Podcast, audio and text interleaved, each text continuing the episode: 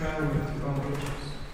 Steps forward, raises one arm as if to recite.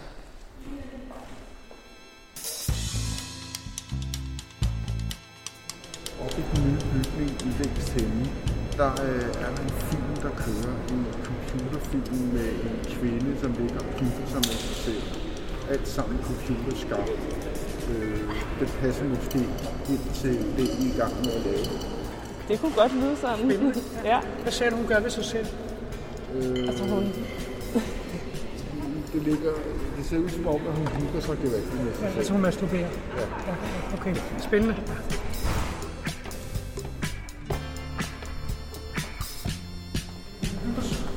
hun hygger sig, ja. Hun er mere ikke, hun hygger sig. Men var det ikke sjovt, han blev pinligt berørt? Er det rigtigt? Gjorde han? Ja. Vi blev i Danmark internationalt berømte for vores seksuelle frisind, da vi frigav pornoen i 1969. Men hvor forsvandt frisindet hen? Du lytter til 600-tallet.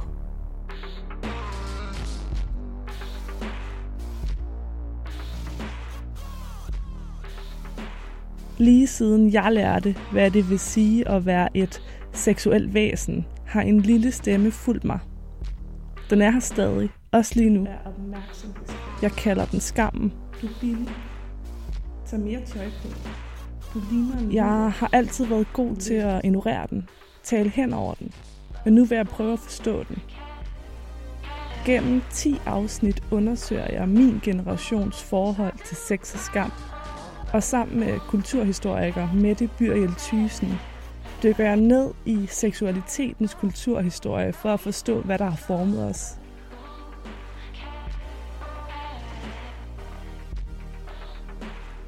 Mit navn er Louise Lindblad, og det her er historien om dit og mit begær.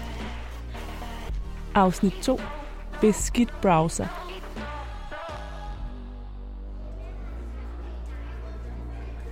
Mette og jeg mødes som altid på Nationalmuseet i København. Jamen, jeg hedder øh, Mette Byrl Thysen og er jo museumsinspektør på Nationalmuseet. Og jeg har simpelthen specialiseret mig øh, i historiske perspektiver på køn, og seksualitet.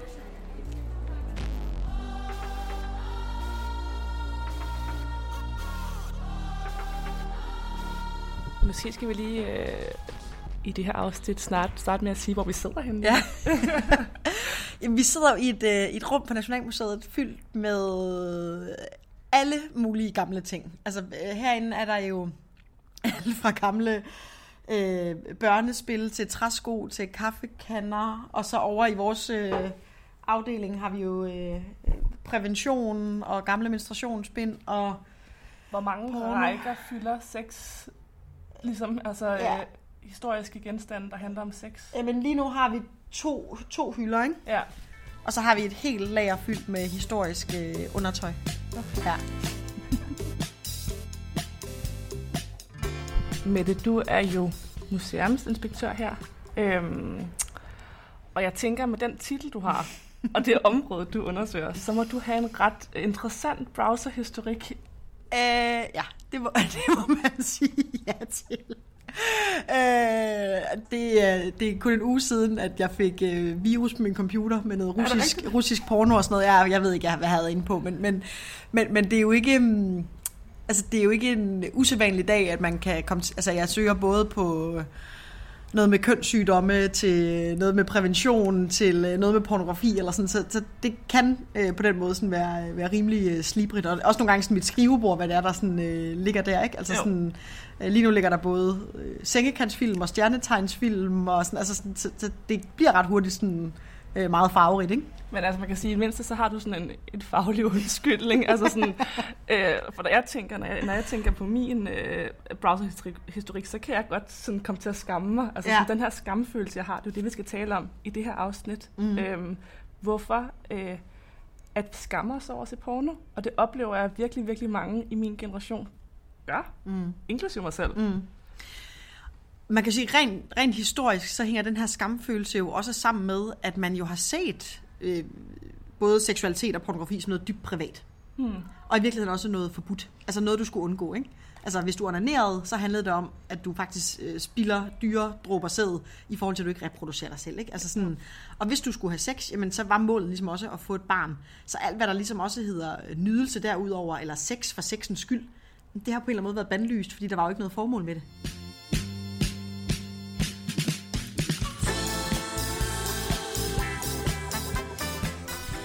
Men der skete noget gennemgribende i Danmark i 1969. På en slags bølge af frisind legaliserede vi pornoen som det første land i verden. Turister valgfartede til det nye sexmekka København. Pornoskuespillere blev folkeeje. Dyresex og børneporno blev lovligt. Og der var intet skamfuldt over at være stampublikum i de pornobiografer, der skød op overalt i Danmark. I dag lyder det, i hvert fald i mine ører, som et slags frihedstrip på syre. Og meget langt fra mit eget forhold til porno. Jeg vil forstå, hvor frisindet forsvandt hen. Nationalmuseet Radio Loud. Ja. Vi får lov til at lave nogle optagelser. Mette og jeg er taget til Statens Museum for Kunst for at mødes med Nicolas Barbano, han er filmanmelder og filmproducent. Han ved ufattelig meget om porno, og så har han selv været med til at producere en pornofilm til kvinder i starten af nullerne.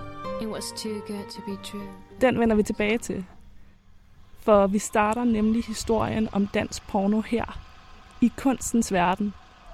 Men man forstår jo godt, at folk har stået i sådan nogle lange køer inde i øh, København for at se øh, de her værker. Vi står og kigger på et, øh, et kunstværk af Wilhelm Freddy, som hedder Seksuelt interiør fra 1936. Og der er en øh, kvindebyste, som, øh, hvor kvinden har et sensuelt udtryk af ansigtet, løfter hovedet opad, og så ud som om man er i ekstase, kan vi nok være enige om. Og lige ved siden af det er der en kniv, som er anbragt på højkant. Øhm, så er der lige under bysten er der en hvid porcelæns kat, som også afspejler det kælende i kvindens udtryk. Øh, På gulvet ligger der en sammenføjning af lægemstele, blandt andet et øh, kvindeben med et nøgent lår og en hånd. En herrehånd, tror jeg, som så kan græmse på kvindens ben, tror jeg. det trusser, han har holdt op i med tommelfingeren? Hånden? Han holder fald, der er i hvert fald en tommelfinger, der holder op i et eller andet, så du tolker det som en trusse. Det vil så sige, det er så der, hvor vores underbevidsthed kommer ind ikke? og bestemmer, hvad man tolker det som. Jamen, jeg synes jo, at, at det er jo øh, ret tankevækkende, at når vi står midt i sådan Wilhelm Freddys univers, så er han jo på rigtig mange måder øh, et meget godt eksempel på, hvad det er egentlig også, man ser som usædeligt, og hvilke nogle diskussioner man har omkring, hvad der skal censureres, hvad skal der vises, hvad er på en eller anden måde for, øh, for øh, utækkeligt på det her tidspunkt. Øhm, og Wilhelm Freddy laver jo en udstilling i, i 30'erne, hvor hans værker som ender med at blive beslaglagt af, af politiet.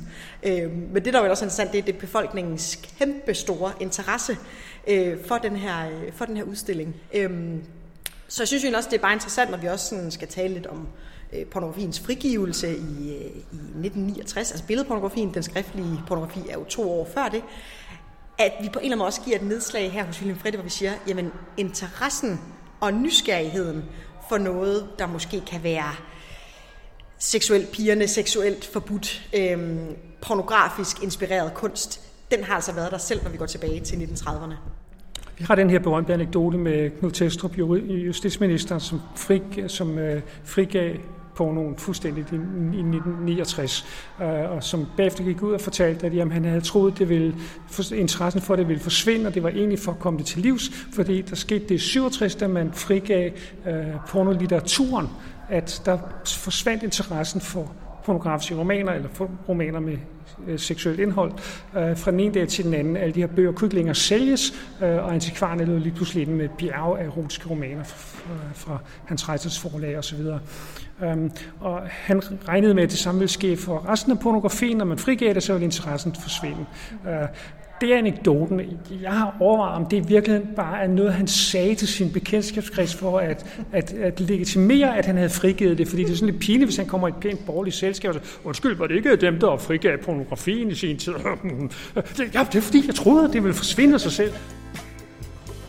Uanset hvilken intention justitsministeren havde, så sker det modsatte i hvert fald. Pornoen boomer i Danmark i 70'erne. Men det er også så interessant, det er, at når man egentlig også sådan graver lidt, og også dels hører folk, hvordan de huskede det, så det er jo også bare det her med, at pornoen på en eller anden måde også bliver en legitim ting at have i ens hjem. Altså der kunne godt ligge weekend sex eller ugens rapport på øh, toilettet eller på øh, kontoret øh, derhjemme.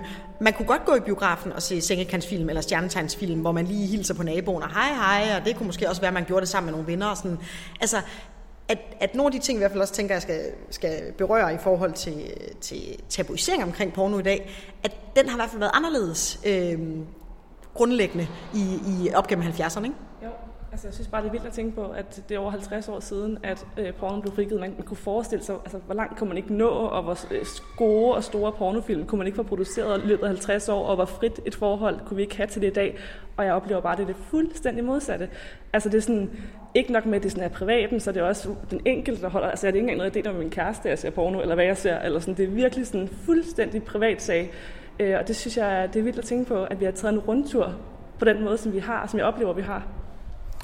Jamen, det, det danske frisind, det er sådan, det kommer jo nogle bølgetoppe, øh, og det er helt klart, at det er fra slutningen af 60'erne og frem til frigivelsen, og så et stykke ind i 70'erne, så, så er der en, en, en eksplosion af dansk frisind hvor alt muligt bliver tilladt, og man kan snakke om tingene, og man kan have tingene liggende frem. Jeg så selv min første pornofilm på Bakken, på Dyrhusbakken, da jeg var 8 år gammel. Øhm, fordi der havde man noget, der bingohallen, som havde sådan nogle automater, hvor man kunne smide en 25 i og dreje på et håndtag, så kunne man se en lille film. Og nogle af automaterne, de havde Anders Sand tegnefilm, og andre havde pornofilm, og de stod ved siden af hinanden, så jeg gik fra den ene til den anden og så også pornofilmene. Og jeg ved, der er mange andre, som den periode. Det var 1971, som så deres første pornofilm der.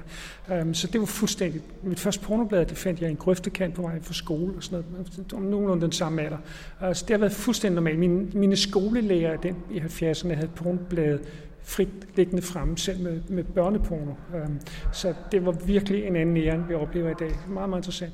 Uh, der, men, men det dør så ud sidst i 70'erne, hvor der sker det, at kvindebevægelsen kommer ind og begynder at demonisere pornoen og siger, at porno det er en form for voldtægt og undertrykkelse af kvinder, og derfor så skal vi have det her øh, uvæsen øh, stoppet. Øh, og det lykkes faktisk meget godt på den måde, at pornoen bliver stadigvæk produceret og brugt lige så meget som tidligere, øh, men den går under jorden. Der er lige, ikke længere nogen, der går ud og, og, og kan stille sig op og, og smile og sige, at jeg laver porno, og jeg er stolt af det. Og først i 90'erne, sidste halvdel af 90'erne, kommer der lige pludselig en, en ny, øh, en ny øh, accept af pornoen hvor, hvor man ligesom siger, nu er det okay, det er sjovt med porno, og der kommer en masse nye pornostjerner, og folk går frem under deres sang. Det starter faktisk med Pornolasse, som øh, Danmarks Radios BU-afdeling producerer en udsendelse om, og som bliver øh, en darling for dan- alle danskere, lige elsker Porno Lasse. Han er jo skide sød og sjov og charmerende og fræk, øhm, og han bliver så et forbillede for, for, for, for danskere, der egentlig godt kunne tænke sig at lave porno. Og hvis det er okay for Pornolasse, så er det nok også okay af mig. Og så kommer der en helt bølge af danske pornomodeller, som, som får navne og ansigter, man kan genkende, og, og der bliver produceret, og Centropa går ind og begynder at lave, at lave, øh, at lave porno. Øhm, og, og Katekin bliver et internationale navn, vi har også andre, andre danskere, som tager til udlandet og laver, laver nøgenbilleder og porno. Og hvad er det så, der sætter en, en stopper for det? Altså, hvad, hvad der sker nu i den her politisk korrekte tid, vi, vi lever i? Hvad er det, der sker? Altså, det, sidst i 90'erne, helt præcis i år 2000, er det igen kvindebevægelsen, der stopper den her, det her tøbrud, øh, hvor, der, hvor, hvor man begynder at demonisere pornoen og, og sige, at det er undertrykkelse af kvinder, det er voldtægt. Og der, der kommer en, en, en ny bevægelse, som ikke kun handler om porno, men sex generelt i de danske aviser og medier bliver demoniseret øh, hele vejen op gennem, øh, gennem nullerne. Og faktisk stadigvæk har vi resten i dag, hvor vi nu er nået til den her øh, viktorianske tilstand i Danmark, hvor vi er meget, meget dobbelt moralske omkring seksualitet. Vi kan ikke sige, vi kan ikke sige ordet onani, for eksempel. Det er meget, meget svært for de fleste mennesker. Øhm, og vi kan, vi kan simpelthen ikke snakke om seksualitet øh, normalt med, med hinanden. Selvom vi et eller andet sted ind i hovedet er vi frisindede og synes, det er okay, men officielt over for andre mennesker, især hvis vi repræsenterer et firma, kan vi slet ikke øh, accept, øh, udtrykke nogen form for accept over for, over for den her form for seksualitet.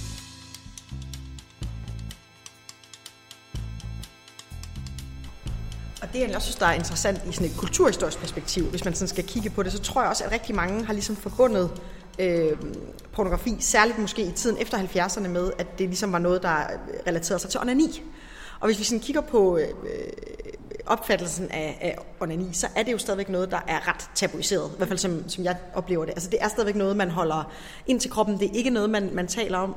Øhm, og der kan sagtens være folk, som er nok så frisindede i, at de taler om deres øh, sexliv og andre ting, men at de ikke nødvendigvis har lyst til at tale om, at de øh, onanerede i går, og det var fuldstændig fantastisk. Mm. At det på en eller anden måde også er noget, der kunne være koblet sammen med også det der med, at man heller ikke taler om, hvilken noget porno foretrækker du egentlig at se? Mm. Altså, at det på en eller anden måde, der er nogle barriere om, omkring de ting, ikke? og vi tænker også i dag, at der er jo også mange, der bruger porno i i parforholdet. Øh, og det er heller ikke rigtig noget, vi ligesom øh, taler om. Der kom for nylig en undersøgelse, den her store sexusundersøgelse øh, sidste år, og den viser jo også, at et kæmpe stort antal af danskerne ikke har lyst til at fortælle deres partner, at de onanerer. Mm. Altså det taler man heller ikke om. Som om, at det også på en eller anden måde er noget, der er lidt forbudt, eller gud, det er jo ikke med dig, så det er jo ikke, men, men og det er jo helt vildt at tænke på, at vi i dag heller ikke kan tale om, at man onanerer, ikke? Det interessant, mens du sagde det her, begyndte at snakke om onani, så gik der en vagt forbi, langt bagved dig, og du kiggede derover over skulderen, sådan instinktivt, for at se, hvad, hvad, uha, der kommer en politimand der, ikke? Um, og, og det, det, det, er lige præcis den måde, vi reagerer på, altså vi kan, vi kan, vi kan lave det, der hedder, kaldes et safe space, Øhm, og, og, og så kan man lige pludselig tale om det. Men når der kommer nogen udefra og siger, om det er en vagt eller en, en, en buskonduktør, eller hvad det er, så skal man lige pludselig se sig over skulderen og, og, og, blive, og bliver flov. Så, så kommer der et hul i det her safe space. Øh, og, det, og det er meget øh, karakteristisk for, hvordan vores, vores øh, mentalitet er omkring de her ting i dag.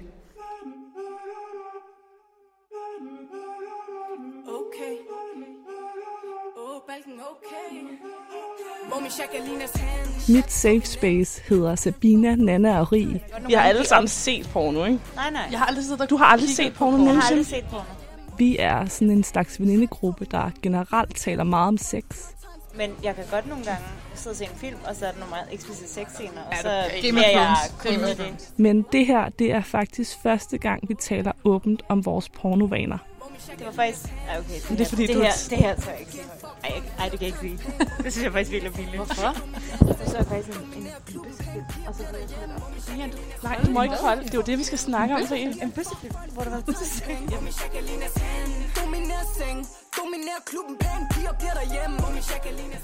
Er det lydende? Er det, er det, er det, det der med at se en, en, en fed pik i en lille stram Ej, for mig er det helt klart historien. Det er altid Er det historien. historien? Ja. Men Jeg springer, jeg springer hele historie? historien over og går over til der, Og hvor det er bare... Seriøst? Ja, ja. Nej, nej, for mig er det faktisk i starten. Jeg kan nærmest komme bare før de overhovedet begynder Nå. at gå i, i gang med Men hvordan kan du så ikke få det, altså det der med Nana og mig snakker om det der med at se det fra serier eller sådan noget normalt? Jamen, det synes jeg bare ikke er det samme. Altså, fordi Nej. det er sådan...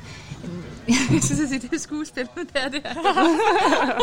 De elsker det alle Jeg sammen. tror, det er fordi, at det i virkeligheden, jeg kan godt lide at holde det adskilt, sådan at det ikke, fordi jeg, jeg synes, altså det må jeg sige, at at i lang tid, efter, især efter jeg blev ældre, der, der følte jeg det sådan en lille smule skammeligt, når jeg havde set det. Så fik jeg lyst til bare at pakke det langt væk. Mm. Mm. Og det er jo ikke, hvis jeg siger Girls for eksempel, eller, ej okay, lad mig sige Game of Thrones. Hvis jeg siger Game of Thrones, det er jo, det er altså pigerne. Altså, det er sgu pigerne. Jamen, det er det. Ja. Og, og, og det, der, øh, det kunne jeg aldrig drømme om at ned til, fordi så tror jeg også, at, at jeg, vil, jeg vil komme til at tænke på det som en form for porno. Jeg vil gerne holde tingene adskilt. Ja. Altså, og det kunne du aldrig finde på at ordinere til? Ej, det kan jeg ikke. Ej, jeg har faktisk heller aldrig nogensinde onaneret til, altså, til andet end, øh, end porno. Og det er netop fordi det der med sådan, den der følelse, ikke? når man lige efter orgasmen, hvor man bare hurtigt lukker alle sine Ja, ja, browser præcis. ned. Ikke? Ja, altså det er sådan, jeg har det med porno. Og det er jo, det er jo fordi, jeg, jeg, jeg, jeg skammer mig over, hvad jeg har set, men jeg tror også kun, at jeg rigtig kan tænde på, øh, når det er så langt ude, som øh, Ja, pornofilm er. Men det tror jeg også, den der skamfølelse, sådan, sådan kan jeg godt have, ikke når jeg er sammen med en fyr, men når jeg onanerer, og jeg så efter jeg er kommet, kan jeg godt have sådan en meget stærk skamfølelse. Sådan, se mig selv udefra og være sådan, Ja. ja. ej, du er ulækker, eller sådan. Og der tror mm. jeg bare, den vil blive forstærket af porno. Så Mm. det er måske også indirekte, hvorfor jeg ikke har gjort det. Ja. Så vil jeg bare, så vil det bare være et ekstra lag til, uh, Men jeg vil, jeg vil simpelthen også, altså sådan, jeg kan virkelig godt relatere til den der skam, jeg i forvejen i hvert fald tidligere har haft i forbindelse med onani, at jeg ligesom, det der med sådan at være færdig, så er sådan, ej, ej, jeg ville ønske, jeg havde gjort det, fordi man sådan, og synes, man er lidt sådan lidt klam. Men, men hvis jeg gik ind på en porno hjemmeside, jeg ville simpelthen, altså jeg har sådan et billede af, at der ville springe et eller andet ud i hovedet på mig, og der ville komme en mand ud og voldtage mig eller sådan noget, fordi at jeg simpelthen ikke ville vide, at jeg skulle trykke, hvor jeg følte mig som sådan, altså pornoinhabil, eller sådan, altså handicappet på nettet, når det kommer til de der dirty sider. Ja. Så jeg ville simpelthen aldrig turde skrive det i min browser, for jeg bare ville være sådan bange for, at nogen kom og tog mig. Fuld chakalina, fuld, fuld chakalina Brunette og blondiner kører fuld chakalina Fuld chakalina Men det, det porno, jeg helt klart har set mest af, det har været sådan noget gangbangs. Mm. Det har været super... Øhm, det har været super øh, altså nedgørende over for kvinden. Mm. Og det er jo virkelig forfærdeligt, fordi det er slet ikke det, jeg egentlig tænder på normalt. Altså i mit eget sexliv vil jeg da blive rigtig ked af det, hvis at, øh, at det var sådan noget, der var super nedladende, hvor jeg blev kaldt en luder og sådan noget. Ja. Men det, det, har jeg, det har jeg tit tændt rigtig meget på i porno. Ja, det ja. har jeg også. Og er det ikke mærkeligt? Det er næsten alt, det jeg tænder mest på. Det kvinden må godt ligne en, der har det lidt skidt, og ja. en, der ikke har det så godt det er med det, hun laver. Ja. Og det, altså, det passer ikke på det billede, altså, ja. det er sådan, som de personer, jeg ser, vi er sådan, mm. til dagligt. Nej. Altså, hvor, hvorfor at, at vi tænder... Jeg ved ikke, om, om det handler om det der med, at man til daglig prøver at være sådan en 2020-agtig feminist-type, som er super woke, og så har man egentlig et eller andet helt dybt, dybt, dybt inde. Fordi når man ser porno, så er det jo også bare noget, som kun er mellem mig og min computer. Ja. Øh, på secret browser. Så på en eller anden måde, så tror jeg måske også, det er et eller andet. Det er så intimt, det er så lukket et rum. Det, det er kun meningen, det er mig, der skal vide, at det er det her, jeg tænder på. Nu ved alle det så.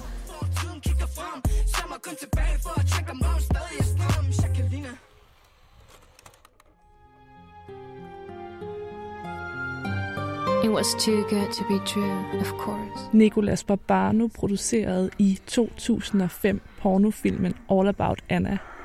En romantisk komedie med hardcore sexscener. Instrueret af kvinder til kvinder. Og for at være ærlig, så er det nok ikke den film, jeg ville sætte på for orgasmens skyld. Men jeg så den, jeg var underholdt, og jeg skammede mig ikke på noget tidspunkt. Det var meget glad for at høre. Det var præcis det, der var meningen med at lave den. Den er også blevet et kæmpemæssigt internationalt hit, sige. Den bliver set over hele verden. Kan jeg sige, der bliver stadig, her mange år senere, bliver der stadig skrevet om den, meget begejstret i, øh, på websites videre rundt om i verden. Så det er, det er jeg meget, meget glad for. Kan du ikke lige introducere lytterne til, altså hvad, hvad er det for en film? All About Anna er en film, som jeg producerede øh, og faktisk har co-instrueret øh, for mange år siden, som øh, i samarbejde med Centropa.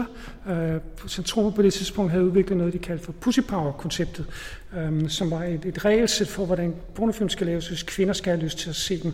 Øh, de lavede så Konstance og Pink Prison og Hot Men Cool Boys. Hot Men Cool Boys er så en bøssepornofilm. Øhm, og, og, og så lukkede de den afdeling ned, og det synes jeg var synd, så jeg ringede til mig og sagde, jeg har ikke lyst til at lade mig prøve at fortsætte det, fordi det er sådan et virkelig godt projekt, og jeg er virkelig ked af, at I lukker det. Øh, det er alt for tidligt, det der kan laves mange flere film i den genre, sådan en kunstnerisk øh, ambitiøse film. Um, og jeg synes, der er mange ting, I ikke har prøvet nu, og det var de meget glade for, at jeg kom og sagde, at nu lad os lade os samarbejde her. Øh, uh, desværre så gav de mig altså ikke nogen penge, fordi de lige havde lavet øh, Hotman Cool Boys, som var blevet en kæmpe fiasko. Den ingen overhovedet vil skrive om den, eller se den, eller interessere sig for den. Den lå bare usolgt i kæmpe bog, og den havde kostet halvanden million. Så derfor ville de ikke få flere penge, så jeg måtte sætte ud og finde penge. Og det eneste, jeg kunne finansiere, det var All About Anna, øh, som er sagt, en sydlig kærlighedshistorie, men den har ikke sådan store kunstneriske ambitioner. Men hvad var det, der gjorde, at filmen blev et hit? Altså nu sagde du, den var, det var jo porno til kvinder. Hvad, hvad var det, tror du, ligesom, der gjorde? Hvor, hvorfor blev den en succes? All About Anna? Um, simpelthen fordi folk uh, synes, den er, den er, den er smuk lavet, og, og, og skuespillerne fungerer, er attraktive i den og fungerer. Det er en god, det er en god historie, man kan spejle sig. Der er nogle almindelige menneskelige problematikker i den. Uh, så, ja, så det vil jeg tro, men du må spørge folk selv. Ja. og fra et kvindeligt perspektiv, så kunne jeg godt lide, at, øh, at øh, det var nogle... Øh, altså sådan stærke kvinder, også en her, den franske øh, skuespillerinde, pornoskuespillerinde, der er med, at det ligesom er hende, der dominerer, og hende, der ligesom sådan, det synes jeg bare var virkelig fedt, at, øh, at det var sådan, at kvinderne var fremstillet i den. Mm-hmm. Jamen, det er også rigtigt. Det er jo især kvinderne, der er de, de, de dynamiske og, og stærke og begavede i den. Uh, det er rigtigt. Det var, det er også to kvinder, der har skrevet manuskriptet, ja. um, så det er måske der, det kommer fra.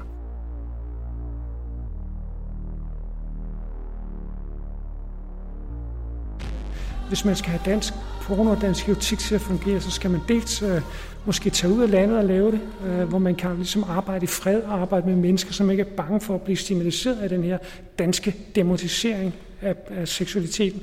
Den, den mangel på frisind, som rent faktisk er en, en meget, meget stor del af den danske mentalitet, selvom vi har haft to perioder, hvor, hvor vi var det frisindede.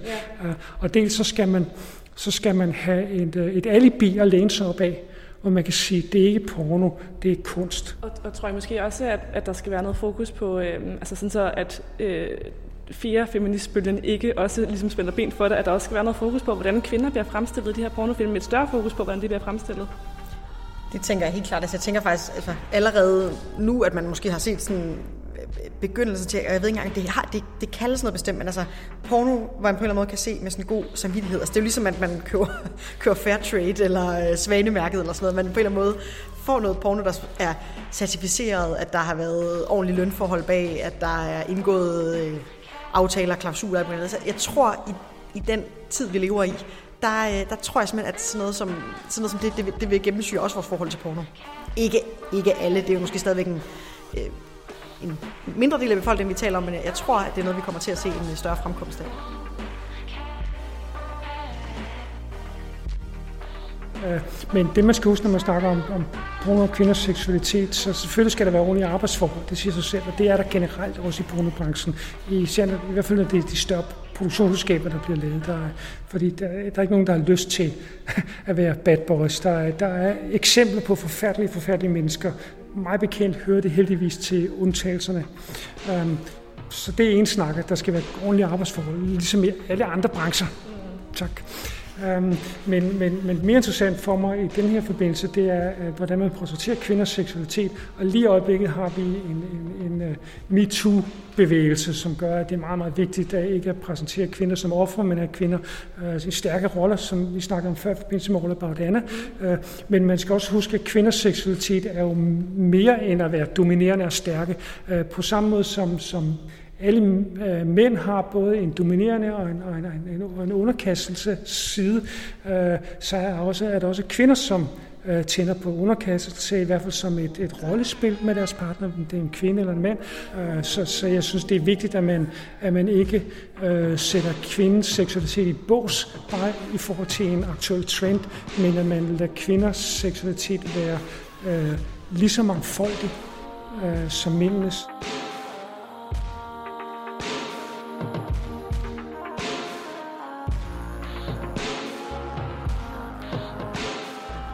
Snakker man jo i øjeblikket om, at der er flere gade, danske gadenavne, der skal opkaldes efter, efter kvinder. Så det er jo oplagt, at vi skal have en Bodil Jonsens Boulevard øh, og en, en Pornolasses Plaza osv. Øh, men øh, så, så der er meget nok at tage fat i. Det er Katja Kins kanal. Ej, ja.